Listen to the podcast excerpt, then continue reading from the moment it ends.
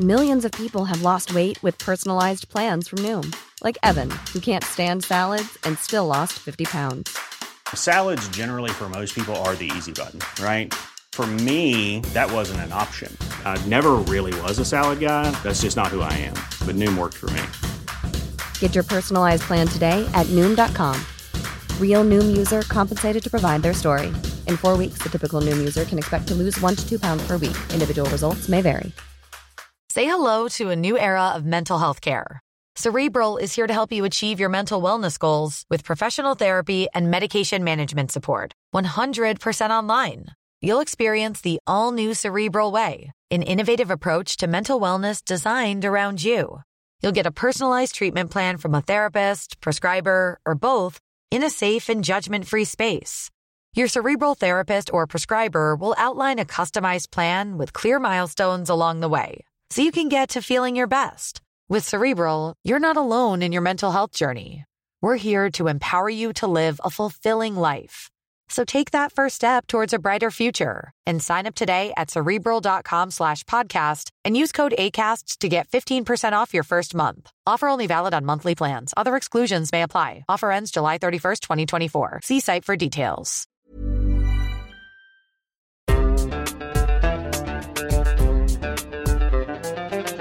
بودكاست صوت. بأيلول سبتمبر سنة 1938 هبطت طيارة رئيس الوزراء البريطاني نيفيل تشامبرلين. وصل من ميونخ بعد اجتماع كتير مهم. الناس عم تستناه ببريطانيا وأوروبا كلياتها. عم تستنى الكلام اللي رح يقوله وقت ينزل. نزل على درج الطيارة مبتسم صافح شوية مسؤولين مبسوطين برجعته والابتسامة اللي على وشه. وفي جمهور من الناس والصحفيين عم ينتظروا ليحاكيهم ويدلي بتصريحه. ما طول عليهم. وقف وبلش يحكي بثقة وهدوء باللكنة البريطانية الرايقة الرصينة. التسوية لمشكلة تشيكوسلوفاكيا التي تحققت الآن هي في نظري ليست إلا مقدمة لتسوية أكبر ستجد فيها أوروبا السلام. صرخوا الناس مبسوطين. هذا الصباح كان لي حديث آخر مع المستشار الألماني هير هتلر وها هي ورقة تحمل اسمه إلى جانب اسمي. وطلع ورقة ولوح فيها للناس اللي هاجوا من الفرح والسرور. قد يكون البعض منكم قد سمع بما تحتويه هذه الورقة ولكن أود أن أقرأها لكم. نحن الفهرر والمستشار الألماني ورئيس الوزراء البريطاني عقدنا اجتماعا آخرا اليوم واتفقنا على أهمية مسألة العلاقات الألمانية البريطانية للبلدين ولأوروبا. إننا نرى أن الاتفاقية التي وقعت في الليلة الفائتة والاتفاقية الأنجلو ألمانية البحرية هي رمز لرغبة شعبينا بعدم خوض حرب أخرى بيننا. وسوف نحرص على بذل كل الجهود لإنهاء أي خلافات ممكنة بيننا في سبيل تحقيق السلام في أوروبا. هالكلمة قالت تشامبرلين قبل بسنة تماما من اشتعال أكبر حرب عرفتها البشرية لليوم بس الحروب نادرا ما تبدأ فجأة وبدون مقدمات شو الأحداث اللي أدت لوقوع حرب دموية وصلت لعشرات البلاد على سطح الكرة الأرضية بما فيها بلادنا العربية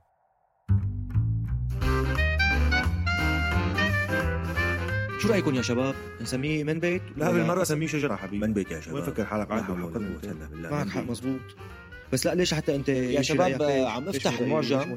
آه، من بيت من مرادفات كلمة أصل وإذا أخذنا على أصل الجذر اللغوي أهلين وسهلين ومرحبتين ببودكاست من بيت من إنتاج صوت معي أنا بشر نجار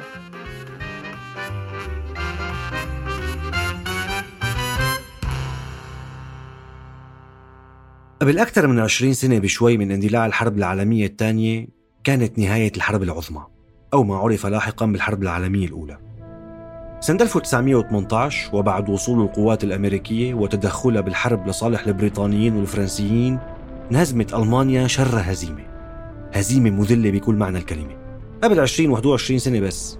بالتاريخ لما بنشوفهم بنفكر التاريخ وكأنه انقطع بنحس يمكن المسافة الزمنية بعيدة بين الحربين لأنهم حدثين كبار كتير.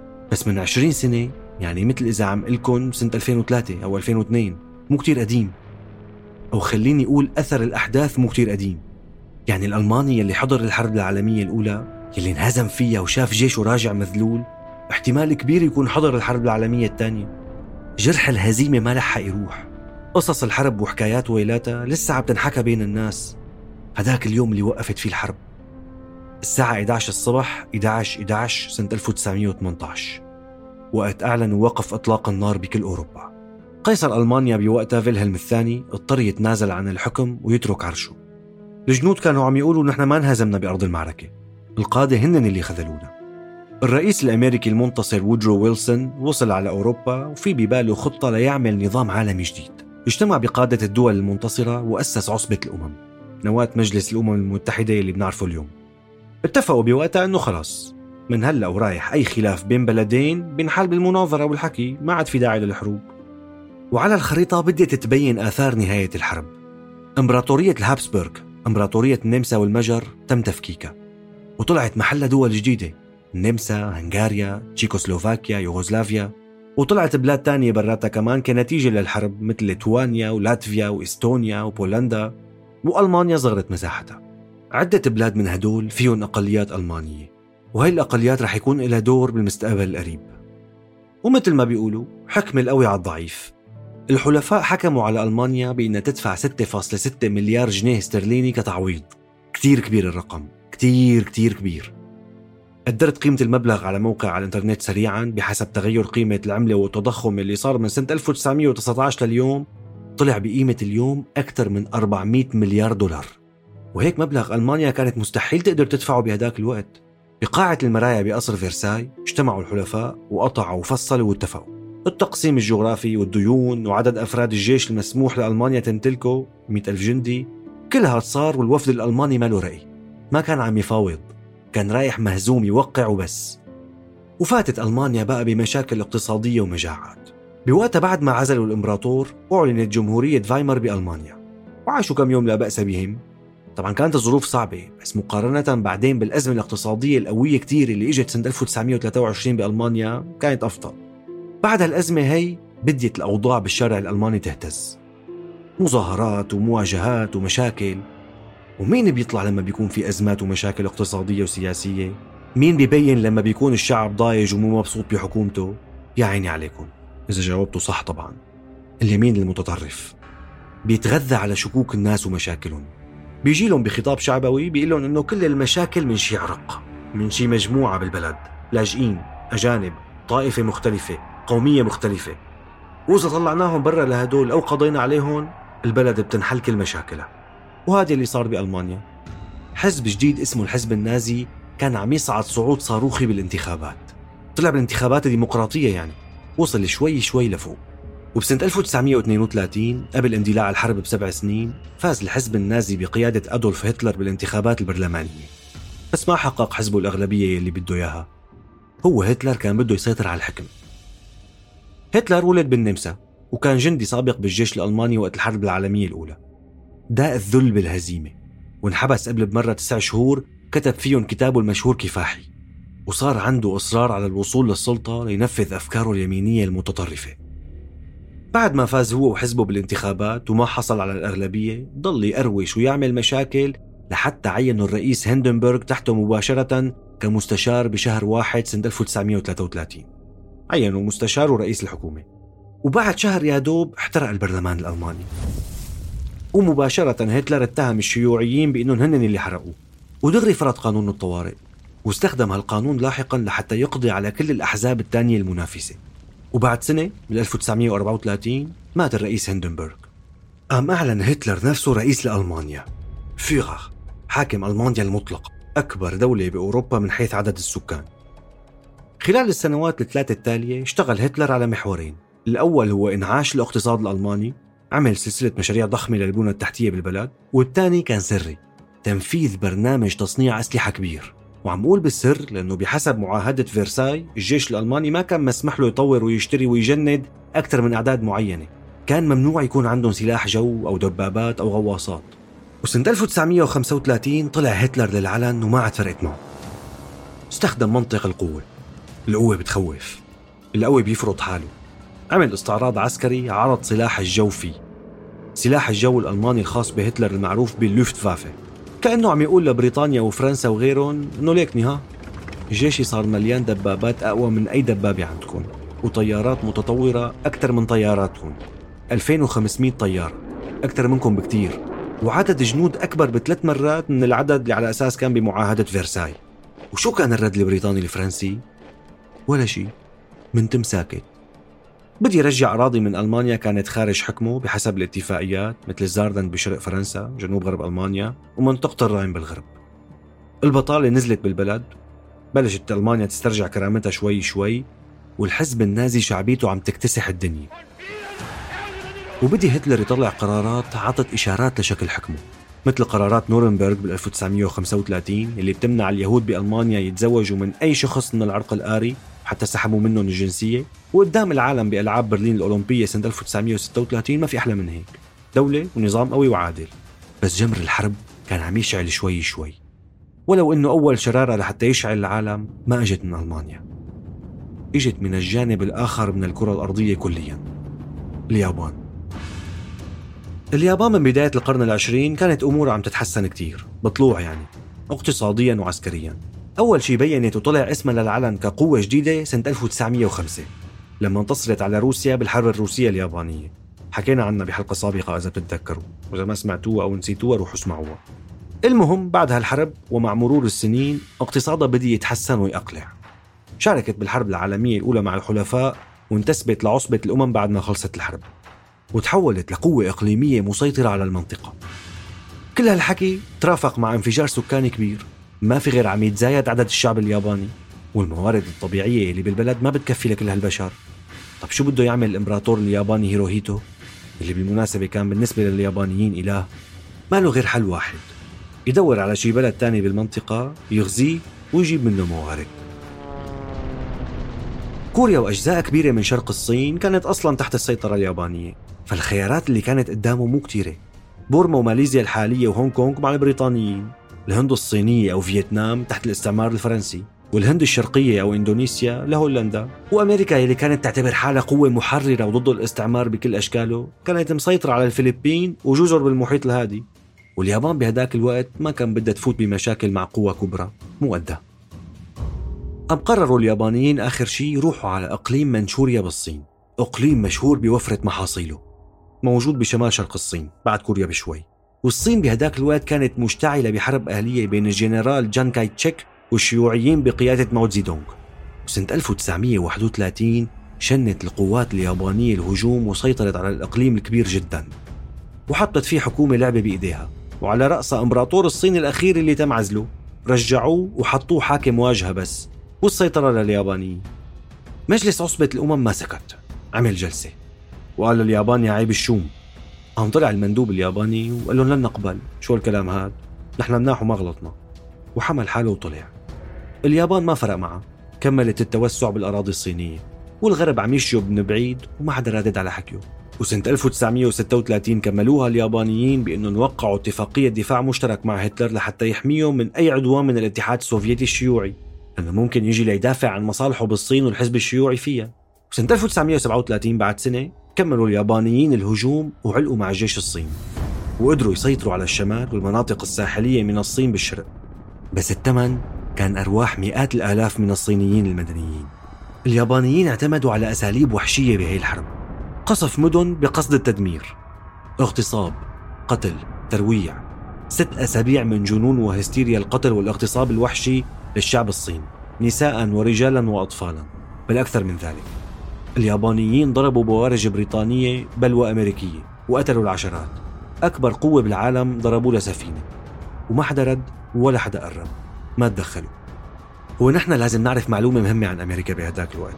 هي بعد ما خلصت الحرب العالمية الأولى سنة 1918 انكفأت على حالها. قالوا بوقتها نحن مو مضطرين نقرب على أوروبا ومشاكلها وحروبها اللي ما بتخلص. شبابنا ما دخلهم يقاتلوا ويموتوا هنيك. وبنفس الوقت بهالفترة كانت أمريكا عم تتحول لأكبر قوة اقتصادية وعسكرية بالعالم. انفجار اقتصادي ونمو رهيب. صناعات وتطور وتكنولوجيا أرض الأحلام. والناس كانت ملتهية بالموضة الجديدة موسيقى الجاز. كل الناس همها تنبسط وتروق وترقص وبس. بس فجأة جاءت الطامة الكبرى. أزمة الركود الكبير سنة 1929 اللي ضربت الاقتصاد الأمريكي والعالمي من وراها. فجأة كل شيء انقلب. طوابير من مئات الأمريكيين بتشوفهم بالصور أو بالفيديوهات عم يستنوا ياكلوا زبدية شوربة أو قطعة خبز. عشرات آلاف الناس ناموا بالشوارع. تشردوا. ارتفاع رهيب بالبطالة. ربع الشعب خسروا وظائفهم. وبالتالي أمريكا بعد ما كانت ملتهية بالبسط والجاز والاصطهاج التهت بالأزمة الاقتصادية الخانقة اللي ضربتها. وهيك اليابان ما فرقت معها. وفاتت وعملت اللي عملته. أمريكا ما ردت. بعتت شوية مصاري للصين مشان تقاتل. بس شيء قليل وبسيط كتير يعني. واليابانيين عم يتوغلوا غربا ويتفرعنوا على الجانب الآخر من العالم والصينيين عم يتقهقروا. أوروبا بالواقع ما كانت كتير فاضية للهموم اللي بآخر الدنيا. بصراحة في هموم تانية أكبر وأقرب. بكفيهم الفهرر ولسه غيره في واحد تاني مو أقل منه جنونا وطموحا. إيطاليا بعد نهاية الحرب العالمية الأولى كانت مكركبة. مثل باقي دول أوروبا الحرب أثقلت كاهلة اقتصاديا وسياسيا واجتماعيا. الشارع بإيطاليا كان متوتر كتير. اعتصامات وإضرابات ومشاكل. وبهداك الوقت طلع صحفي وجندي سابق قاتل بالحرب وأسس حزب جديد يميني حزب فاشي. ودعا كل الناس يلي معه المنتسبين للحزب وبيحبوا أفكاره سنة 1922 إنهم يطلعوا اعتصامات ومظاهرات. بينيتو موسوليني. ملك إيطاليا فيكتور إيمانويل الثالث خاف يصير حرب أهلية بالبلد. قام قال له لموسوليني تعال استلم رئاسة الحكومة لحتى تهدى الأمور. هلأ إذا بتشوفوا خطاب لموسوليني اليوم رح تضحكوا. رح تقولوا شو هالمبالغة بالأداء تعابير الوجه الغريبة حركات الإيدين الصراخ ولسه إذا بتشوفوا له شيء مترجم تسمعوا الكلام الشعبوي على أصوله. الكلام اللي بيحرك مشاعر الناس وما بيخاطب عقولها شوي شوي صار ديكتاتور وسريعا قضى على أي معارضة سياسية له وبحلول سنة 1928 كان مسيطر على البلد ومفاصلها بالكامل برلمان ووزارات وكل شيء. وبلش برحلة تطوير إيطاليا. عمل بالبدايات مشاريع كبيرة كتير لتطوير البنية التحتية الإيطالية. بالزراعة والصناعة والطرقات والسدود. بتشوفه بفيديو عم يساعد الفلاحين بالحصاد مثلا. هو كان معلم بصناعة صورة القائد البطل الأوحد المحبوب القريب من الناس. قضى على الفساد والمافيا ضعفت كتير لدرجة الزوال بوقته. وشرع بتقوية الجيش الإيطالي من كل النواحي برا وجوا وبحرا وخصوصا بحرا. تخيلوا إنه أسطول إيطاليا بعهده كان أكبر من الأسطولين الفرنسي والبريطاني بالبحر المتوسط مجتمعين وما أدراك ما الأسطولان البريطاني والفرنسي. حتى لما صارت أزمة الركود الكبير بال 29 اللي حكينا عليها أفضل نظام امتص الصدمة كان نظام موسوليني. العالم كله صار يشوف فيه مصدر إلهام. طبعا مين روق عليه؟ هتلر. قال لك شو هالنظام الفاشي اللي بتحسه ابن عم نظام النازي؟ يا سلام هذا الشغل قوي وواضح الهدف. مو مثل الأنظمة الديمقراطية البايخة وضعيفة تبع فرنسا وبريطانيا. هو موسوليني كان حاطط هدف براسه مو بس نهضة إيطاليا وجعلها أقوى كان حاطط براسه فكرة إعادة إحياء الإمبراطورية الرومانية. يصير هو قيصر روما الجديد ولحتى تحيي هي الإمبراطورية لازم تعمل مثلها. وشو أول شيء ممكن تعمله؟ التوسع. أفريقيا بوقتها كانت للأسف شبه كومبلي محجوزة ومتوزعة بين القوى الأوروبية الاستعمارية. فرنسا بغرب وشمال أفريقيا من مصر وأنت نازل للسودان ويوغندا وكينيا لجنوب أفريقيا مع بريطانيا البرتغال مع أنغولا وموزمبيق وشوية لأسبانيا وشوية لهولندا وشوية لبلجيكا. شو ضل؟ مملكة عريقة وتاريخية وفيها دولة قديمة كلنا بنعرفها من أيام النجاشي الحبشة كان اسمها أبيسينيا بهداك الوقت ببداية الثلاثينات. طبعا لا تفهموني غلط وتفكروا إنه إيطاليا ما كان عندها مستعمرات بأوروبا من قبل. هي كان بدها تتوسع أكثر كان عندها جزء جنوبي من الصومال اليوم وإريتريا. بس هو كان حابب يتوسع أكثر شن الهجوم بشهر 12 سنة 1934 توغل لجوا. وبدي يحتل أجزاء من البلد لا ويطالب بتعويضات منه عن خسائره. إمبراطور إثيوبيا هايلا سيلاسي راح على مجلس عصبة الأمم. قال لهم يا جماعة نحن دولة مستقلة. إيطاليا عم تحتلنا. رح تضلوا ساكتين. مو إيطاليا دولة عضو عندكم هون بالعصبة؟ شو بتتوقعوا كان ردهم؟ المفروض موسوليني عم يخالف ألف باء الأعراف الدولية عم يحتل دولة تانية. إيه ما تحرك حدا؟ مين هي إثيوبيا؟ مدري أبيسينيا مشان حدا يتحرك مشانها؟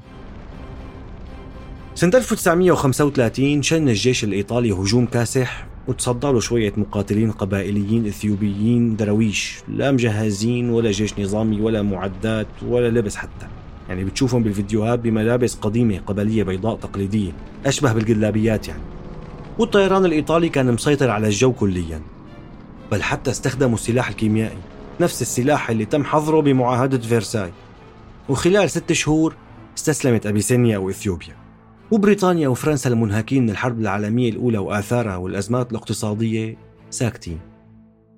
بيحكوا شوي للأمانة بين الفينة والأخرى. بس حكي على الأرض ولا شي بيصير. أوضاعهم ما كانت كتير تسمح لهم كمان. مساكين بطالة عالية وإضرابات ومشاكل.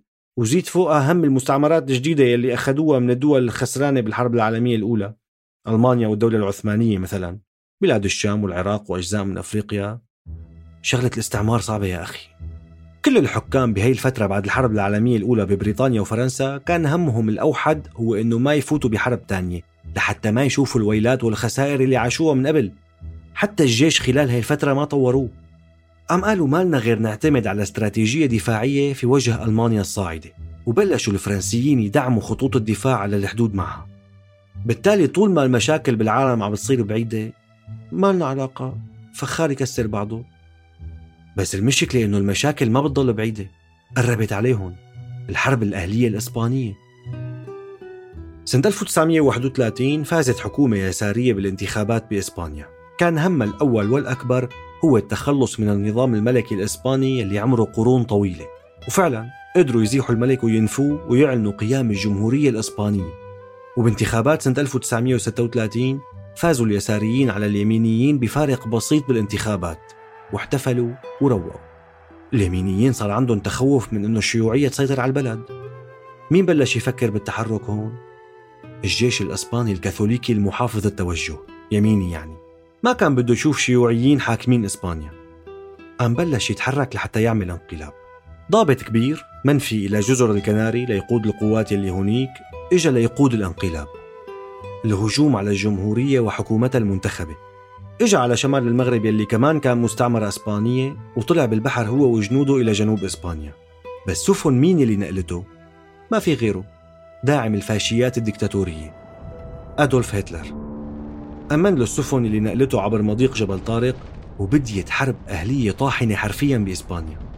المقاومة تبع الجمهوريين تركزت بمدريد وبرشلونة والجيش مدعوم من ألمانيا النازية وإيطاليا الفاشية دعم كبير. طيران هالبلدين دك المدن الإسبانية الواحدة تلو الأخرى. أما المقاومين الجمهوريين فما حدا دعمهم لا بريطانيا ولا فرنسا. إلا اللهم شوية دعم من الاتحاد السوفيتي وستالين. بس شي خفيف الدعم الوحيد اجى من متطوعين أجانب يساريين فرنسيين وبريطانيين وأمريكان وألمان في منهم كتاب وأدباء وكتار غيرهم. إجوا ليدعموا الجمهورية الآخذة بالانحسار والهزيمة. فرانكو وجيشه فظعوا بالمدنيين. سياسة الأرض المحروقة.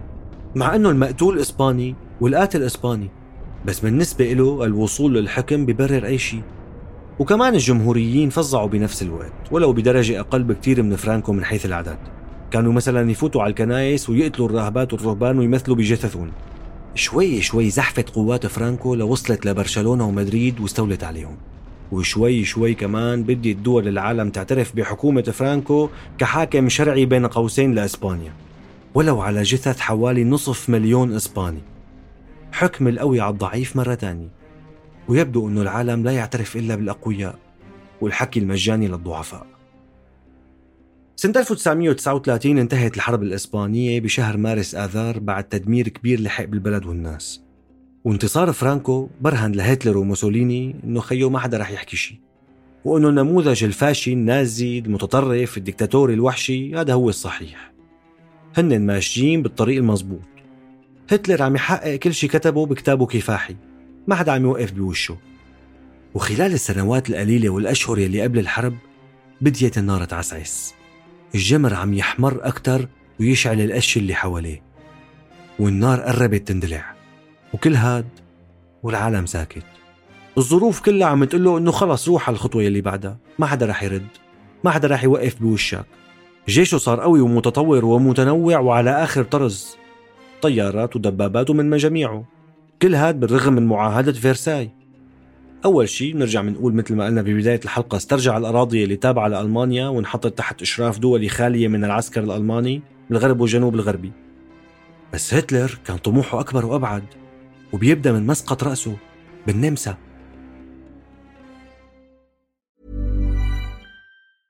Normally, being a little extra might be a bit much, but not when it comes to healthcare. That's why United Healthcare's Health Protector Guard fixed indemnity insurance plans, underwritten by Golden Rule Insurance Company, supplement your primary plan so you manage out of pocket costs. Learn more at uh1.com. Millions of people have lost weight with personalized plans from Noom, like Evan, who can't stand salads and still lost 50 pounds. Salads, generally, for most people, are the easy button, right? For me, that wasn't an option. I never really was a salad guy. That's just not who I am. But Noom worked for me. Get your personalized plan today at Noom.com. Real Noom user compensated to provide their story. In four weeks, the typical Noom user can expect to lose one to two pounds per week. Individual results may vary. النمسا هي دولة بتحكي ألماني بس ولا مرة كانت مع ألمانيا بدولة واحدة وبهالفترة كانت دولة مستقلة بعد الحرب العالمية الأولى مثل ما حكينا جزء من إمبراطورية النمسا والمجر أو هنغاريا يلي خسرت الحرب. وخلال الثلاثينات بدأ يكبر فيها حزب نازي نمساوي. وهالحزب كان دائما يدعو للوحدة مع ألمانيا هتلر النازية. وسنة 1938 هدد هتلر المستشار النمساوي كورت فون شوشنيغ وقال له لو سمحت وقف المعاملة السيئة للنمساويين النازيين. وخلص بقى. يجب أن نتوحد. المستشار قال لحاله طيب ماشي تعال نسأل الشعب. عن جد بده وحدة معكم ولا لا؟ وقال رح أعمل استفتاء. بالليلة يلي قبل الاستفتاء تماما ب 12 آذار مارس سنة 1938 شن هتلر هجوم على النمسا. قال أنا بدي أقعد استنى نتيجة استفتاء مو محسومة. هات من إيدك أنا بستفتي. المفاجأة الكبيرة للنمسا بالإضافة لحماس النازيين من النمساويين خلى الاحتلال أو عملية الضم تكون سلسة وبدون دماء. أعلن هتلر ضم النمسا لألمانيا. دولة كاملة التغت. وفرنسا وبريطانيا وغيرهم مو سائلين. وأمريكا طبعا مثل ما قلنا منعزلة ومنكفئة على حالها. بتقول لحالك رح يتحركوا بهيك حالة؟ الموضوع صار كبير. قال لا الأمور تمام. بعدين التفت هتلر لهدفه التالي تشيكوسلوفاكيا. كان في ألمان عايشين على المناطق الحدودية بين البلدين. منطقة أو إقليم اسمه زوديتنلاند. هتلر قال للحكومة تشيكوسلوفاكية أنه تعطي هذا الإقليم حكم ذاتي وإذا ما وافقت رح يجتاحها هو كان يستخدم هذا الموضوع تبع حماية أبناء العرق الآري والألمان أينما كانوا وضمهم بدولة واحدة. بس تشيكوسلوفاكيا ما كانت مثل النمسا. جيشها كان قوي ودفاعاتها جيدة. وأعلنوا التعبئة العامة. أم هتلر هون تراجع عن فكرة الهجوم. بهالوقت بشهر سبتمبر أيلول من سنة 1938 وخوفا من اندلاع الحرب بأوروبا بديت بريطانيا تعمل جهود دبلوماسية لحتى يلاقوا اتفاق بين البلدين تشيكوسلوفاكيا وألمانيا. وفعلا بميونخ بألمانيا ب 29 أيلول سبتمبر سنة 1938 وبعد وساطة من موسوليني بريطانيا وفرنسا أشرفوا على إعطاء هتلر الإقليم اللي ضايج مشانه مقابل ورقة منه بيصرح فيها بشكل رسمي أنه ما عن عنده أي مطامع أخرى بأي أراضي تانية. ورجع رئيس الوزراء البريطاني تشامبرلين على بريطانيا منتصرا ولولح بالورقة وقال تصريحه الشهير جدا اللي بلشنا فيه الحلقة. وفعلا دخلت قوات هتلر على هذا الإقليم وصار من ضمن الأراضي الألمانية. بس للأسف ما خلصت الحكاية هون. شايفين اسم البلد؟ تشيكوسلوفاكيا. هي بتتكون من منطقتين كل منطقة فيها أغلبية من عرق التشيك والأغلبية فيها تشيكيين وسلوفاكيا والأغلبية فيها سلوفاكيين. عرقين مختلفين. السلوفاكيين هدول اللي بالشرق راحوا لعند هتلر بشهر 3 سنة 1939 وقالوا له بدنا نستقل عن تشيكوسلوفاكيا ونعمل دولة لحالنا. بتساعدنا؟ قام جاب رئيس تشيكوسلوفاكيا لعنده وقال له بدنا نحط بلدك تحت حماية ألمانيا. خطوط الدفاعات اللي حكينا عنها قبل شوي صارت مع هتلر من قبل لما ضم الإقليم الألماني وبالتالي طريقه كان مفتوح. وسلوفاكيا اللي إجت طلبت مساعدته تم إعلانها كمان كدولة محمية من قبل ألمانيا. وهي كانت أول مرة بضم هتلر دولة غير ناطقة بالألمانية. ومجددا فرنسا وبريطانيا ولا حركوا ساكن. بهالوقت كمان كان هتلر عم يطالب بضم مناطق من بولندا بشمالها على البحر بيقولوا إنه فيها أكثرية ألمانية وبتوصل مناطق من الدولة الألمانية مفرقة عن بعضها.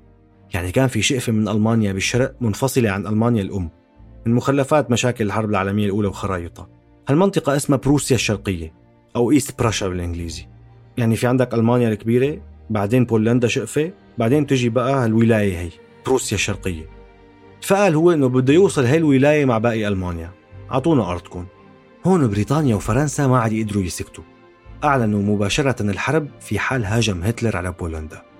بس هو ما فرقت معه. قال شو راح يطلع منهم ستالين زعيم الاتحاد السوفيتي بلش يتخوف من طموحات هتلر. إذا اجى على بولندا صار على الحدود مع الاتحاد السوفيتي. قام راح ستالين لعند فرنسا وبريطانيا وقال لهم تعالوا نتحالف. قام ما تعاونوا معه كتير. هالحكي بشهر 4 سنة 1939 قبل بداية الحرب بخمس شهور بس. ولما لقى أنه ما في أمل من هالبلدين قرر يعمل شيء مفاجئ.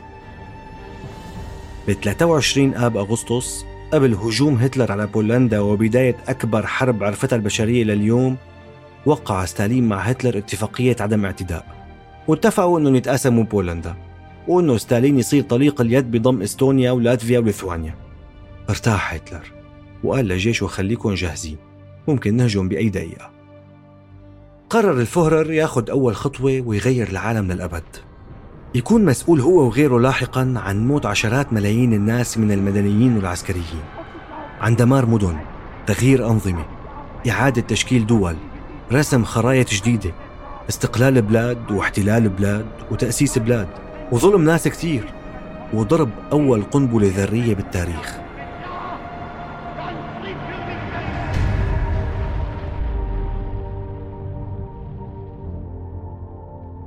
كل هاد بدي من شوية أحداث صغيرة. كبرت مع الوقت مثل كرة التلج. يمين متطرف عم يطلع ويقوى مع الوقت وما حدا عم يحكي. حروب أهلية عم تندلع ومئات آلاف الضحايا بإسبانيا وما حدا عم يتدخل. حتى لو تدخلت فرنسا وبريطانيا وأي بلد تاني ما بيكون القصد إنه ملائكة ومناح. بس العالم يخضع لشروط الدول المتنمرة اللي بتتقاوى على الضعيف وبتضربه. ولما نسكت لهي الدول رح تكبر وتهدد العالم كله. وبالتالي من مصلحة العالم يوقف هالدول عند حدها على بكير. والعنف بيجر عنف. وكل الأطراف بتشترك بمجازر وقتل وتهجير وتطهير عرقي. لو العالم بوقتها ما سكت لليابان بمجازرها بالصين كان ممكن يصير شيء لو العالم ما سكت لإيطاليا وقت اجتاحت واحتلت دولة إثيوبيا المستقلة كان ممكن انردعوا الباقي. لو العالم ما شاف هتلر عم يتعدى مرة واثنين وثلاثة وأربعة وكل مرة يسكتوا له ويتركوه ياخد راحته كان ممكن ما يوصل العالم لحرب قتلت حوالي 60 مليون نسمة.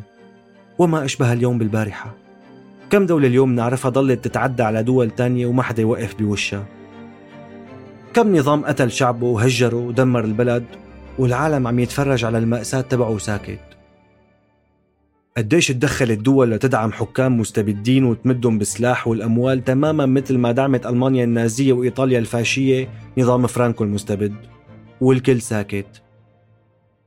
عادة اليمين المتطرف بيطفو للسطح وقت الأزمات وقدومه عادة بيكون نذير شؤم. بيحب يفكك البلد يفرق الشعب الواحد يتقاوى على اللاجئين. والحكام والحكومات بالبلاد حتى الديمقراطية بيسكتوا. أو حتى بيشاركوا بالحملات الظالمة على اللاجئين والمهاجرين اللي لا حول لمعظمهم ولا قوة مشان يضلوا يربحوا بالانتخابات. هل ما بيقروا التاريخ وبيشوفوا إنه هيك صار قبل الحرب العالمية الثانية؟ بلا أكيد بيقروا بس ما بيهم. السلطة والمصالح هي الأهم. وأملا بأنه الإنسان اليوم صار أعقل وبيعرف مصلحته أكثر وبيتعلم من تجاربه وتجارب الأولين بشكل أفضل. أتمنى من كل قلبي أنه ما يكرر التاريخ نفسه. بكفي اللي صار بدولنا اللي استقوى عليها مستبدين ودول كتير وقتلوا أهلها.